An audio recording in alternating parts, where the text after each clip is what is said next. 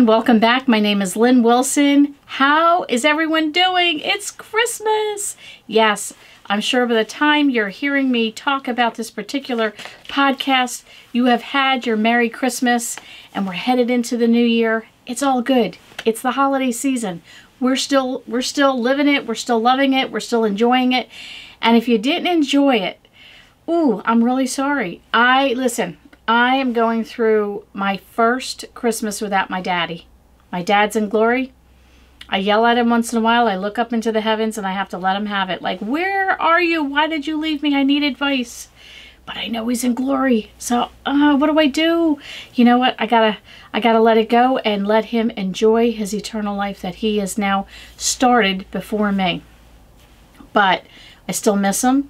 It's still the first season without him.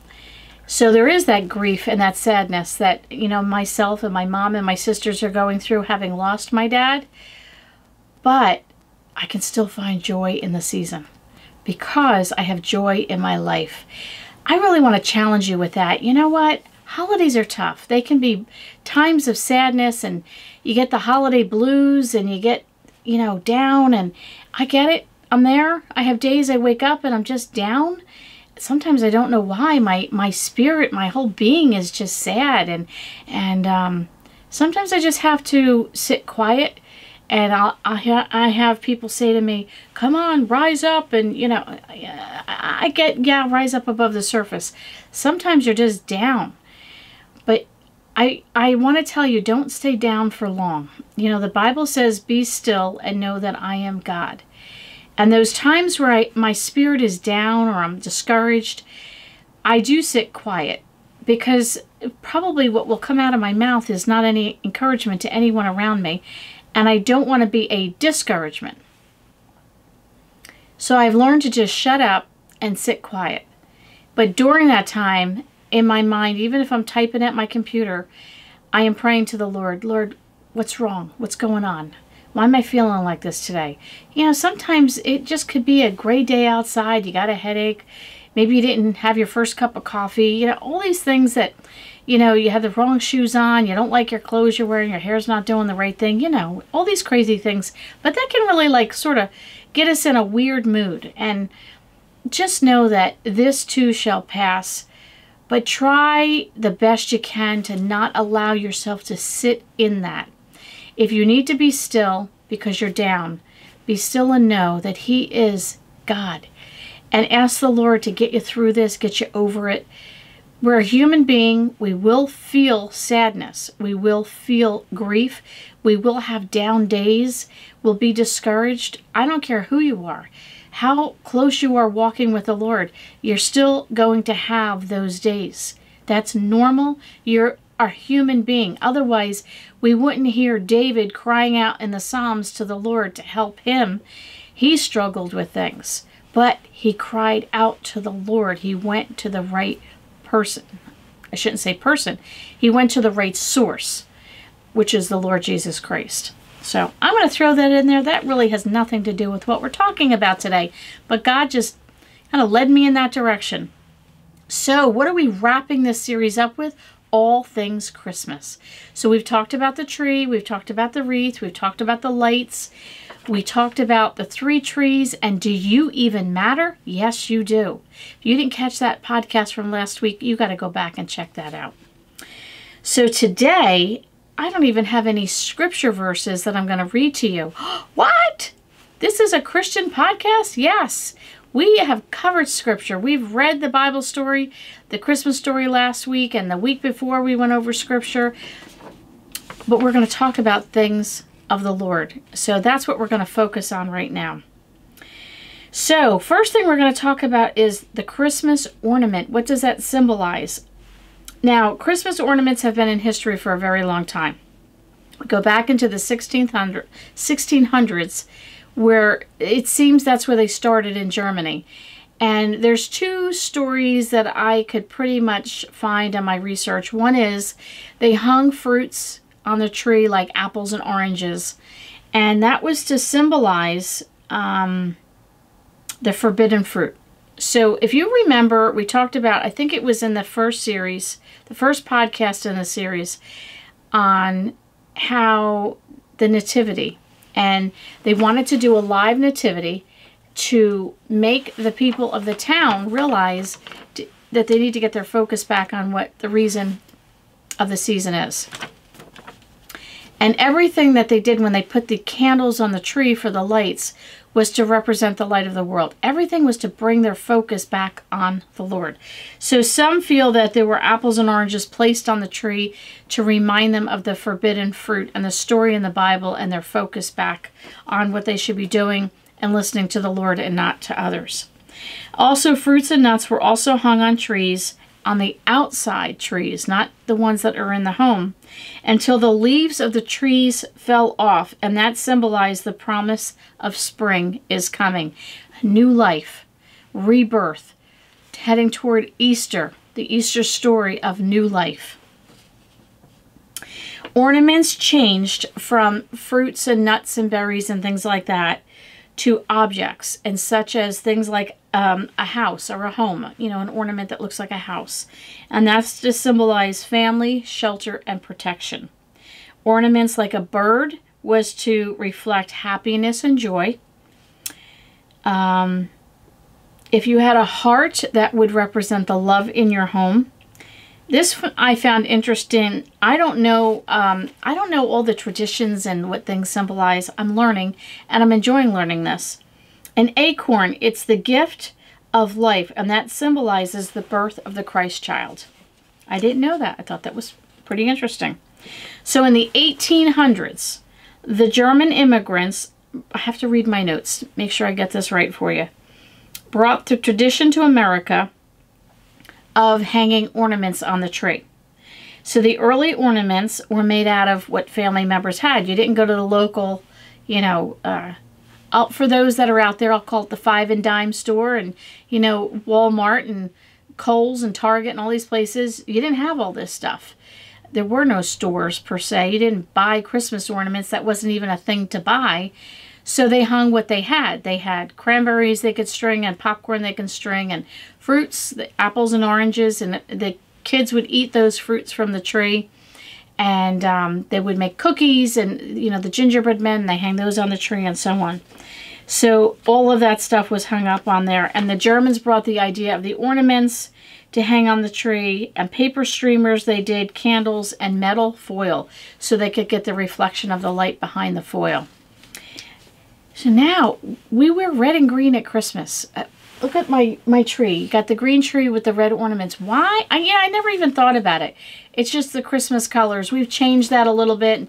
Some people do blue and silver and you even see purple christmas trees and you see pink christmas trees. You know and i have people say oh that's ridiculous. You know what? I'm not going to argue. It, it's a tree. It's up for a couple weeks. You want to have a pink tree? You have a pink tree. I'm, I'm not going to sit here and have a you know a fit over something like that and I'll tell you why at the end of this podcast. So, why do we wear red and green? So, green represents eternal life of Jesus Christ, or eternal life with Jesus Christ. And they use the evergreen, notice the word evergreen tree, because it remains green throughout the long winter season. It's evergreen, it's always green. So, it just represents that eternal life, the eternity with Jesus Christ. The red would represent the blood that was shed by Jesus Christ on the cross for both you and me. I'll hold that thought. I got a thought in my head, but I, I don't want to mess this up. Okay, the last thing we're going to just chat about are candy canes. You probably heard the story a million times over, but I'm going to tell you anyway. There was a candy maker in Indiana who wanted to make a candy that would be the reminder of Jesus Christ so he made the candy cane. Now, what he originally made was like a peppermint stick, and that evolved into other things. We eat candy canes, we hang them on the tree, you know, we hear the stories. You get the little, go to a, you know, a, a ladies' luncheon at church, or you go to Sunday school and they're handing out the candy cane with the story, but maybe you've never heard it. So the original concept was that the candy cane would be upside down. So you would have a J for Jesus. Then it was turned the other way, and it's now a shepherd's hook. So they've also talked to children about the shepherd were tending their sheep at night, and how the angel spoke to them. It's another story, another reminder of a story in the Bible about the ultimate Christmas story. The white on the candy cane is to represent the purity of Christ. The red is to represent the blood shed on the cross. And then there's three stripes of the red twirling on the candy cane. And that's to represent the Trinity. Pretty cool, huh? Now, we've talked about the cutting down the tree, the death, the rising up, standing up your Christmas tree, the resurrection. We've talked about the nativity scene and why we have one is just a represented um, reminder. It represents Jesus being born. We talked about the wreath. It symbolizes never ending eternal life. We talked about the lights, the Christmas lights, and God is the light of the world. Jesus is the light of the world. And we want to remember that. Uh, we talked about the three stories, uh, the three, the stories of the three trees. And do you matter? And that was actually not a Christmas story, but it fit during the season. We've talked about the candy canes now. We've talked about the colors. We've talked about Christmas ornaments. There are so many other great traditions that we do. I never understood why we did them. I just, I, guess I never learned, but I like finding out why I do what I do. I think it's interesting. I, I really like it. It adds more depth to when I do things. I think it's pretty cool. It's that simple. Now, some of these stories go round and round. There are stories about the Christmas tree that make it a negative. There are people that don't feel we should celebrate Christmas, Christians that feel that we shouldn't celebrate Christian uh, Christmas. There are people that are against doing live nativities. They feel that that's sacrilegious. Listen, you can argue all you want. You can disagree with all you want. You might not even agree with me enjoying as much as I do the Christmas season. I don't really care. It doesn't really matter. What really matters is the reason for the season. Does it really matter who invented the candy cane and is it a J for Jesus or is it a shepherd's hook? Does it really matter? No. Does it really matter if you get an artificial tree or a real tree? No. Does it matter that you hang red ornaments on the tree or can you hang blue ornaments on the tree? No. But what matters is when we do these things, does it remind us of the reason for the season? All things Christmas. What is Christmas? It's all about the birth of the Lord Jesus Christ. It's a reminder to celebrate the fact that he was born as a baby, grew up as a man, and died on the cross for both you and me. All these things, and from everything that I could find, it all stemmed in Germany. So if you have German, uh, you know, in your blood here, and you, you come from a German background, you've got some pretty cool heritage and traditions that came from your country. There was a time there that really, really wanted to focus on things of the Lord. I am so thrilled that you could look back into a heritage that really wanted to bring things back. And you look back, let's say the 1600s when they were doing these things, we scratch our head and going, was it really that bad? If they saw what we go through now, well, back in their time, it was bad. So they made changes. You know what? Stop right there. What did they do? They made a change. They saw that people were not worshiping the Lord. They saw that people were not looking at the purpose and the reason for the season.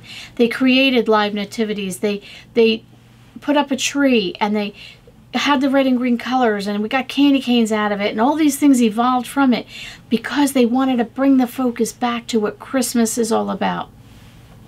Maybe we need to bring it back. Maybe we need to stop in our tracks and say, you know what? I'm doing it. I'm going to be the one in my neighborhood. I'm going to be the one in my family. I'm going to be the one in my church. I'm going to be the one in my community. I'm going to change it right now.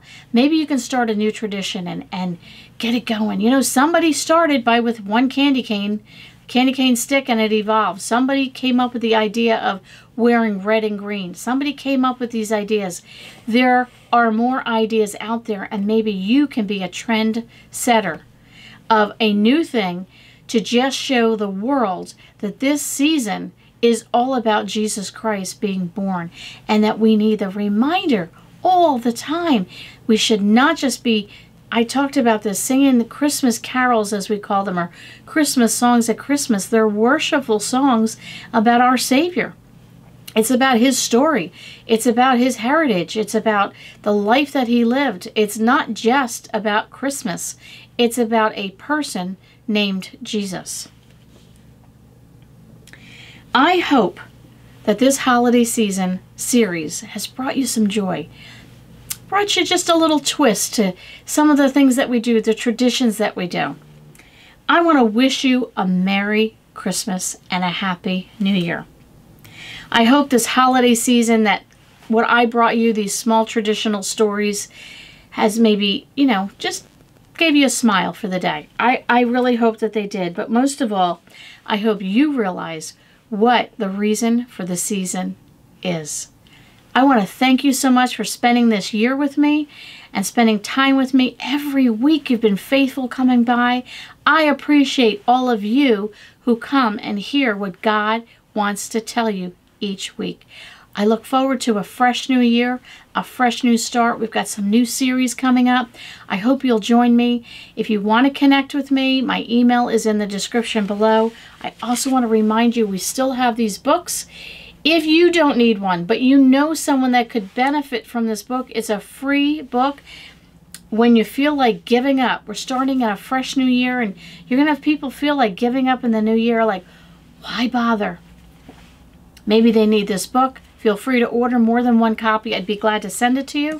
Just connect with me. I'll pop it in the mail free of charge. We'll pay the postage. Thanks so much. We'll catch you all on the next podcast.